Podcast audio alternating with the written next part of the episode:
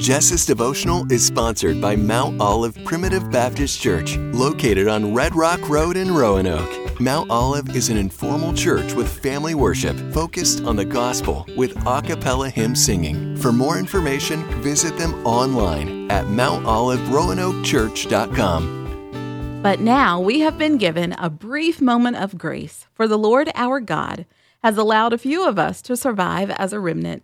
He has given us security in this holy place. Our God has brightened our eye and granted us some relief from our slavery. Ezra 9 8. It's easy to point out somebody else's sin and overlook our own. It just is. It might not be so obvious, but it's there because we are all sinners. Search your heart and find the area that needs to be pruned. The area that can sometimes feel dark. We all have that spot. There is hope in the darkness, though. There is light. No matter what you've done or what feelings you might sometimes have, there are none that cannot be overcome.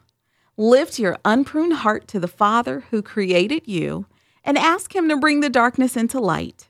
Ask Him to reveal to you where you are weak. He can make you strong. You can do this. You are a child of the one true King. You have the greatest warrior beside you, casting his light on every part of you. This is my prayer. God, this morning I am reminded of your mercy.